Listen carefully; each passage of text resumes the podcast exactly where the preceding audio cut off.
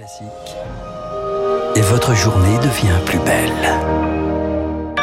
Soyez les bienvenus si vous nous rejoignez sur l'antenne de Radio Classique. Nous sommes le lundi 20 juin et il est 7h30. La matinale de Radio Classique avec Renaud Blanc. Et le journal avec Augustin Lefebvre. Bonjour Augustin. Bonjour à tous. À la une ce matin, le Rassemblement national qui arrive en force à l'Assemblée après le second tour des législatives hier. 89 députés pour le parti d'extrême droite. Pour la première fois depuis la période 1986-1988, il va retrouver un groupe parlementaire. Un tsunami, s'est réjoui le président du parti, Jordan Bardella. L'Assemblée devient un peu plus nationale, s'est félicité Marine Le Pen hier soir dans son fief d'Hénin-Beaumont.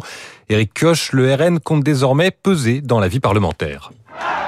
Une percée historique que Marine Le Pen a savourée après s'être de nouveau qualifiée au second tour de la présidentielle. Elle a réussi un nouveau tour de force avec un nombre record de députés RN élus. Nous incarnerons une opposition ferme, mais une opposition responsable, parce que notre seule et unique boussole est l'intérêt de la France et du peuple français. Avec un nombre de sièges multiplié par 10, c'est une génération d'inconnus du grand public qui débarque dans l'hémicycle. De nouvelles têtes, certes, mais expérimentées, se défend Caroline Parmentier, proche de Marine Le Pen et fraîchement élue, elle aussi, dans le Pas-de-Calais. Nous sommes sérieux, nous avons des députés dont certains ont déjà été élus. Ça ne sera absolument pas comparable avec la vague macroniste de 2017 qui a vu arriver des personnes totalement inexpérimentées. Le parti à la flamme consolide ses positions dans ses traditionnels fiefs et progresse au niveau national.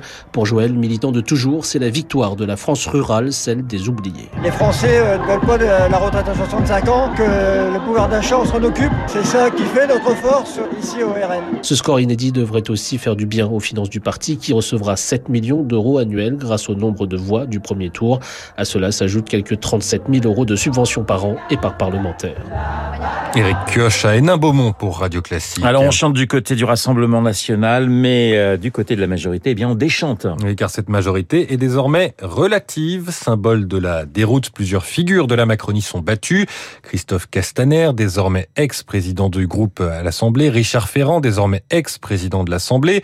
Trois membres du gouvernement vont devoir démissionner. La ministre de la Transition écologique, Amélie de Montchalin, Brigitte Bourguignon, ministre de la Santé, et Justine Bénin, secrétaire d'État à la mer. Ça, c'est pour les situations personnelles. Pour la vue d'ensemble, Victoire Fort, l'hémicycle est désormais divisé en quatre blocs. En cinq ans, la majorité présidentielle a fondu au profit de la gauche et de l'extrême droite. Emmanuel Macron et ses alliés du Modem et d'Horizon obtiennent 245 sièges, 100 de moins qu'en 2017. À la droite de l'hémicycle, le RN enregistre une percée historique et devient désormais le premier groupe d'opposition avec 89 députés.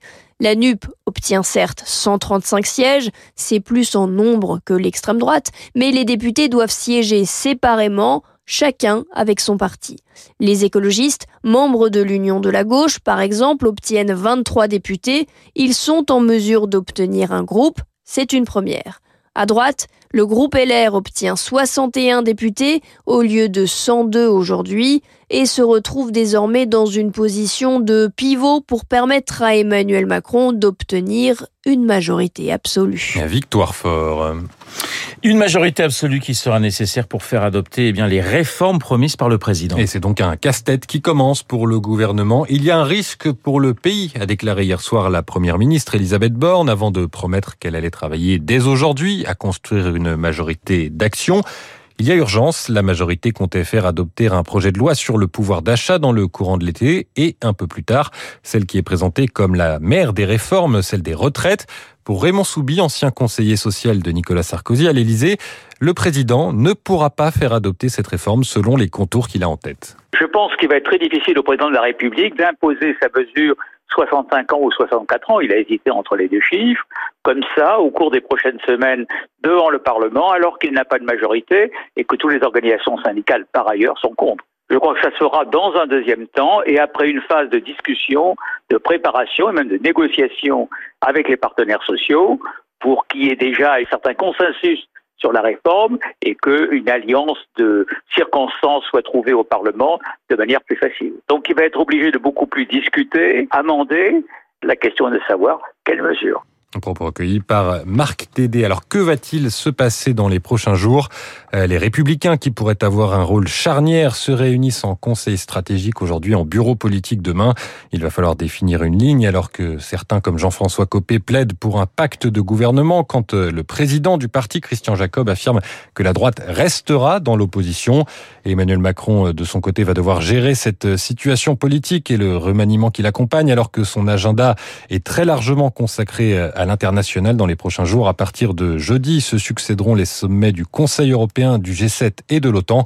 Enfin, les nouveaux députés feront leur entrée au Palais Bourbon en fin de matinée. Ils se répartiront euh, les groupes et les commissions dans les prochains jours avant le discours de politique générale de la Première ministre euh, attendu le 5 juillet. Le journal de 7h30 présenté par Augustin Lefebvre. Merci Augustin. Dans quelques minutes, l'analyse, le décryptage de ce second tour des législatives avec Cécile Cornudet et Bruno Jambard. Mais auparavant, focus sur une manifestation musicale pas comme les autres, un été en France, la musique sur Radio Classique.